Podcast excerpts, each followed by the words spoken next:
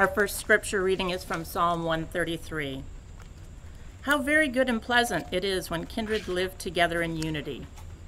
It is like the precious oil on the head, running down upon the beard, on the beard of Aaron, running down over the collar of his robes. It is like the dew of Hermon, which falls on the mountains of Zion. For there the Lord ordained his blessing, life forevermore. And from Hebrews, Therefore, my friends, since we have confidence to enter the sanctuary by the blood of Jesus, by the new and living way that he opened up for us through the curtain, that is, through the flesh, through his flesh, and since we have a great priest over the house of God, let us approach with a true heart and full assurance of faith, with our hearts sprinkled clean from an evil conscience and our bodies washed with pure water. Let us hold fast to the confession of our hope without wavering for he who has promised is faithful. And let us consider how to provoke one another to love and good deeds, not neglecting to meet together, as is the habit of some, but encouraging one another, and all the more as you see the day approaching. The word of the Lord. Thanks be to God.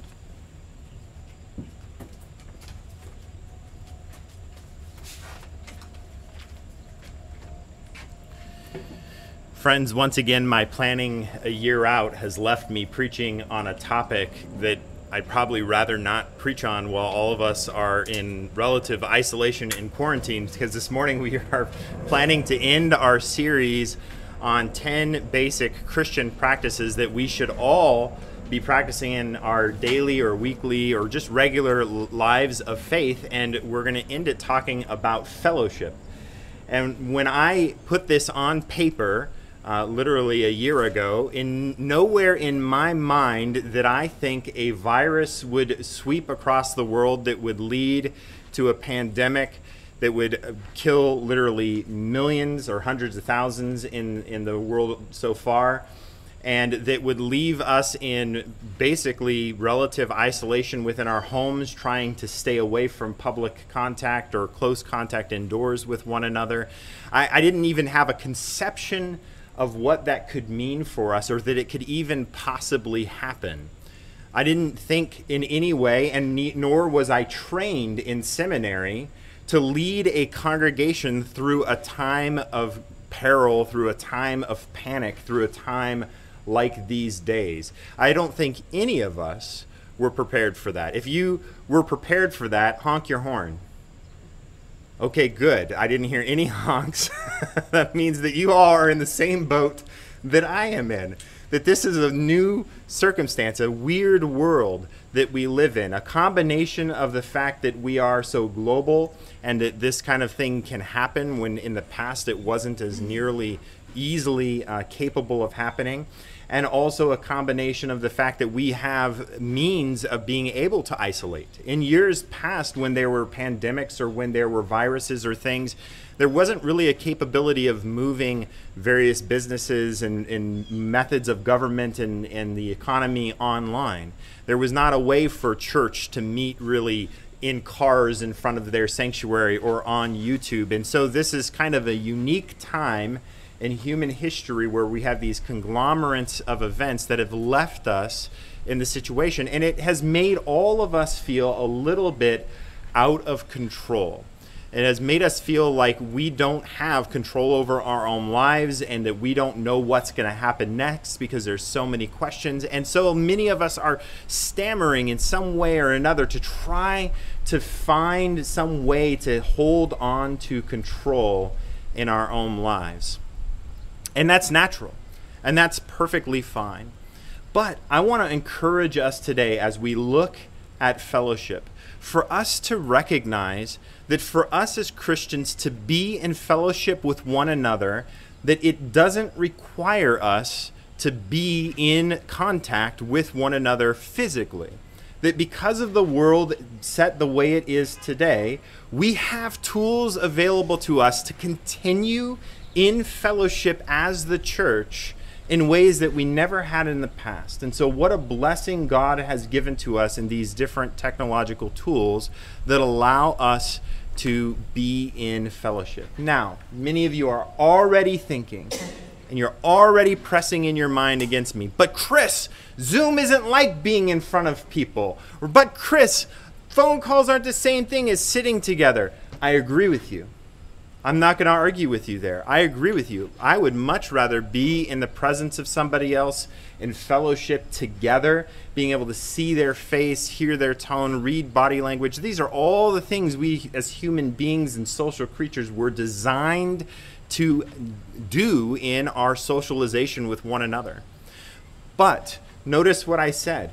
It's not necessary in this time that we get together in for us to fellowship we can still fellowship in this context. It might not be the best possible scenario, but how many of you in your lives, in any situation, have ever had the best possible scenario? If you have lived your whole life in the best possible scenario, honk right now.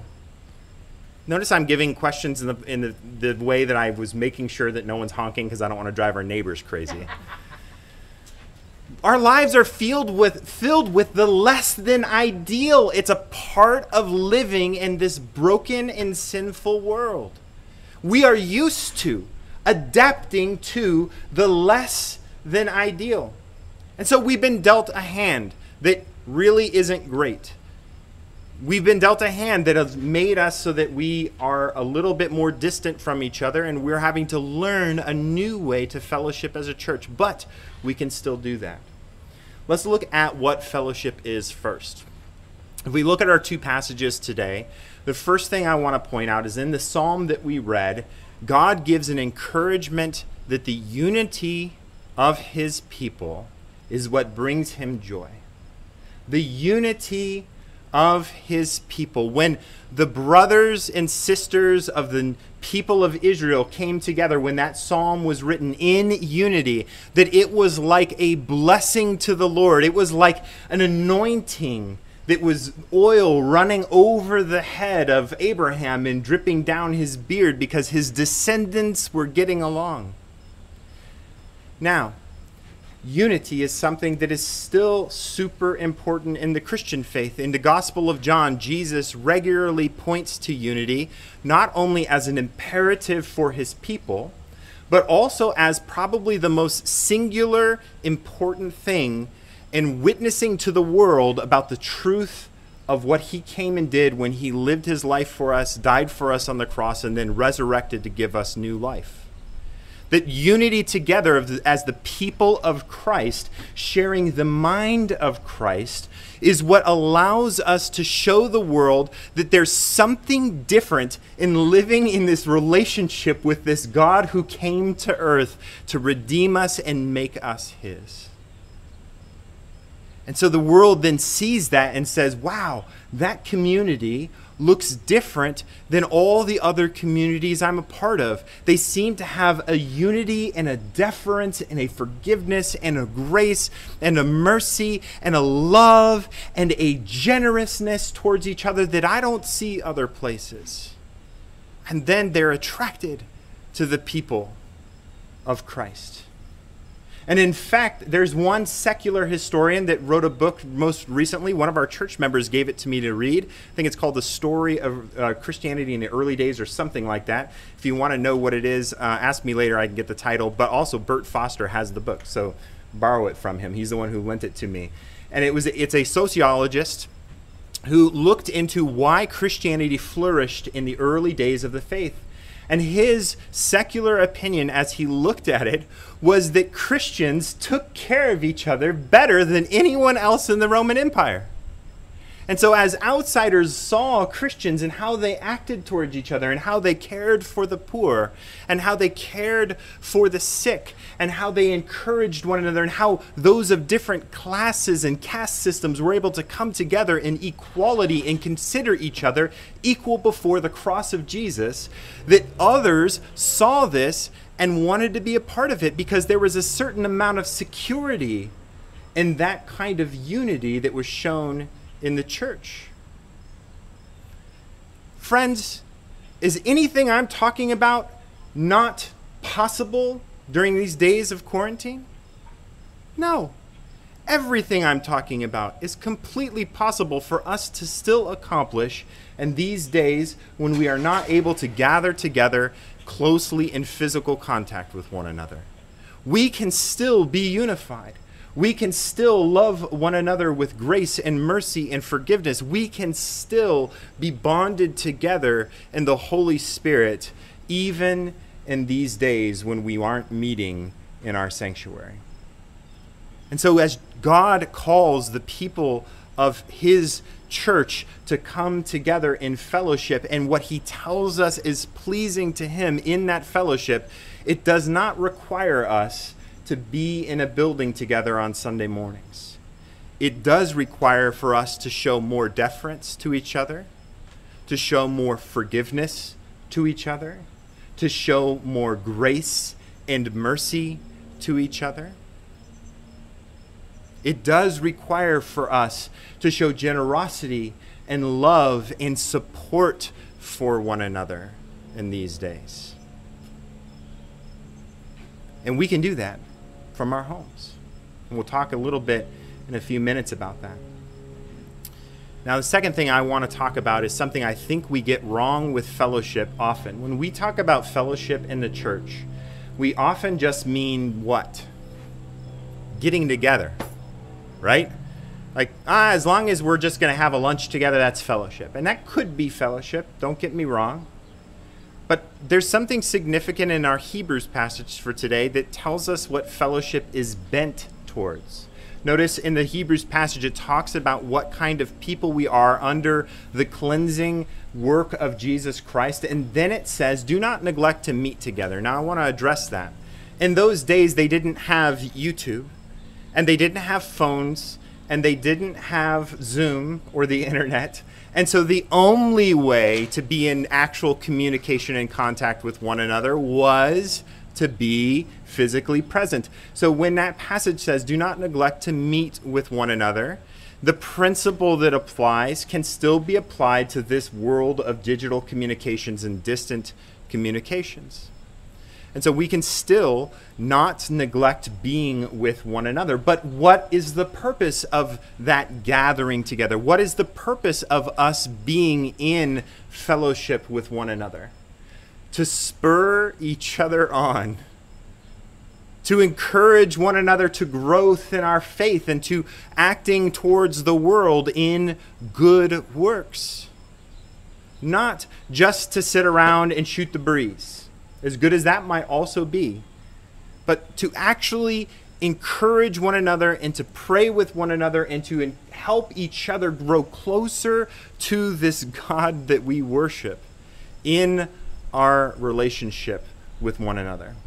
And so I know in the past, as we have been going through this, I've encouraged you to call and reach out to other uh, people within the church. If somebody comes to mind, just call them, pray with them. Notice specifically, when I talk about this, I'm not just saying call and ask how they're doing and have a, a conversation that's just good. Have a spiritually filled conversation. Have a conversation that talks about what you see God doing despite COVID 19 have a conversation that, that is filled with encouragement and hope and lifts the other one up into the presence of Christ. Have a conversation that asks what their needs are and how you might be able to serve them. Have a conversation that asks what their prayer concerns are and then pray for them on the phone. Or you can gather together through Zoom and do the same thing. You know, on Wednesday nights, we've kind of just been hanging out. We've kind of just been been you know fellowshipping together in the way that I'm talking about. Maybe we should spend less time fellowshipping together, just shooting the breeze and just talking about stuff. But that Wednesday night program or the Wednesday night Zoom for two hours from seven to nine really was for trying to keep us in contact together. And we originally had 30 or 40 people every week, and then it dropped down to like 20. Then it dropped down to like 10. Now it's dropped down to like three or four. And I really don't want to give it up because I want there to be the opportunity for someone to come on and for someone to receive encouragement for their brothers and sisters if they need it. And so I want to redouble down on that. And I want to say that we're here from 7 to 9 on Wednesday night at on that Zoom call and I'll send the link out again because Zoom has changed some things. So this last week I know some people weren't able to get on. So I've kind of changed the settings on that Zoom meeting, and I'll send the link out again tomorrow to everyone so that we re-have that link and there's there's a new password that you have to put in if you don't have the link itself or if you're calling in. But anyway that'll be in the instructions in the email. But i encourage you come on there. And i'm going to make that time more a time for us to care for one another and lift each other up in jesus during these days so that we can encourage one another so that we can build each other up in the faith and that we can begin to unify in the, the holy spirit in a way that the Spirit will spur us on to the work He is calling us to, even as we are in the midst of this pandemic and this quarantine. So there are things you can do. First, as you think about people, pray for them. Now, I, am as guilty of this as anybody but I often say I'm going to pray for something or for somebody, and I really, really, really try to keep those prayers in my mind. I have multiple different lists of prayers for our church, and I try to go through those and I try to pray for them. But oftentimes, life is just busy, and life is just what it is. And so sometimes we forget to do that. But I earnestly encourage you to not just say you're going to pray for somebody if they're asking you for prayer, pray for them right there so that at least you've prayed for them once in person as you've talked to them. And then try to keep it in your mind to pray for them more. That's one thing you can do. Number two, call people in the church. Now, we have the elders and the deacons split up with some of our more vulnerable church members, some of the people who aren't able to get on technology and connect. And they're calling around to those folks regularly, a list of 48 people uh, and trying to check in on them and trying to pray for them and trying to show care and concern for them. But you could do the same thing. Start going through your church directory. Many of you have, well, let's do another honk. How many of you have a church directory? All right, M- most of you. uh, so go through your church directory. Look for names of people that you haven't talked to in a while. And don't just call them to shoot the breeze call them and ask them how you can love them best in, in our Lord Jesus in these days. Whether it's through prayer, whether it's through grocery shopping for them if you feel comfortable doing that, whatever it might be. Look for a way to serve and to love one another and to encourage one another to build each other up in the faith. I encourage you to not only just call people and ask for prayer, but call people and share with them stories about how your faith has been challenged in these days how your faith has grown in these days despite the challenges that were around or that are around us. And share with people how you're seeing God on the move during COVID 19 because God has not stopped working. God has not gone into quarantine, and God has not isolated himself from us. God is still on the move in our church and in our community. So look for those ways and then share those with each other so that everybody could be encouraged with one another with the ways that we're seeing God move. And then lastly, join in on our Wednesday night conversation.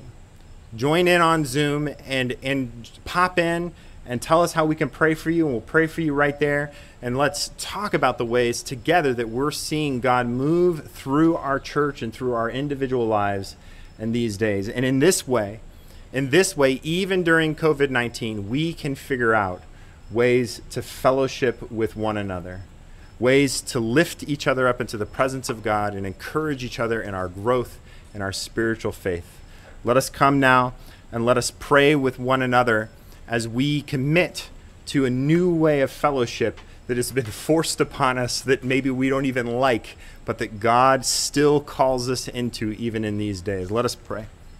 Lord, we pray that you would give to us creative ideas, ideas beyond the, the three that I mentioned today, Lord, ideas that you would spark in the imaginations of the people who are on YouTube right now, or the people who are in their cars right now with us, the people who will watch later.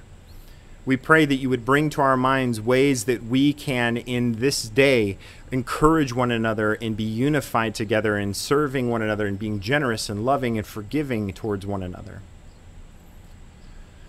Lord, we pray that you would send your spirit in a new way among our congregation, that our congregation would sense and would know that you are with us and that, Lord, you would envelop us in your presence so that we would feel how you are moving even in these days, even in these difficulties. So, Lord, give us this eyesight to see how we can serve one another and still be safe and not spread this virus. We pray this trusting in you. Amen. Friends, go out this week and find a way that you can encourage and lift someone in our congregation up deeper into the everlasting arms of our Lord and Savior Jesus. Find a way that you can show forgiveness, grace, mercy, love, deference, that you can do these things towards one another so that they, we might feel the bond of the unity of the Holy Spirit, even as we are forced to be a little bit more physically distant from one another. Think of one person this week. This is my practical challenge. Think of one person this week that you can call and that you can pray for on the phone and encourage and love in some way as you talk with them this week. And now go in the unity of the Holy Spirit who has bonded us together in peace that we might live in everlasting fellowship with God and with each other forever and ever. Amen.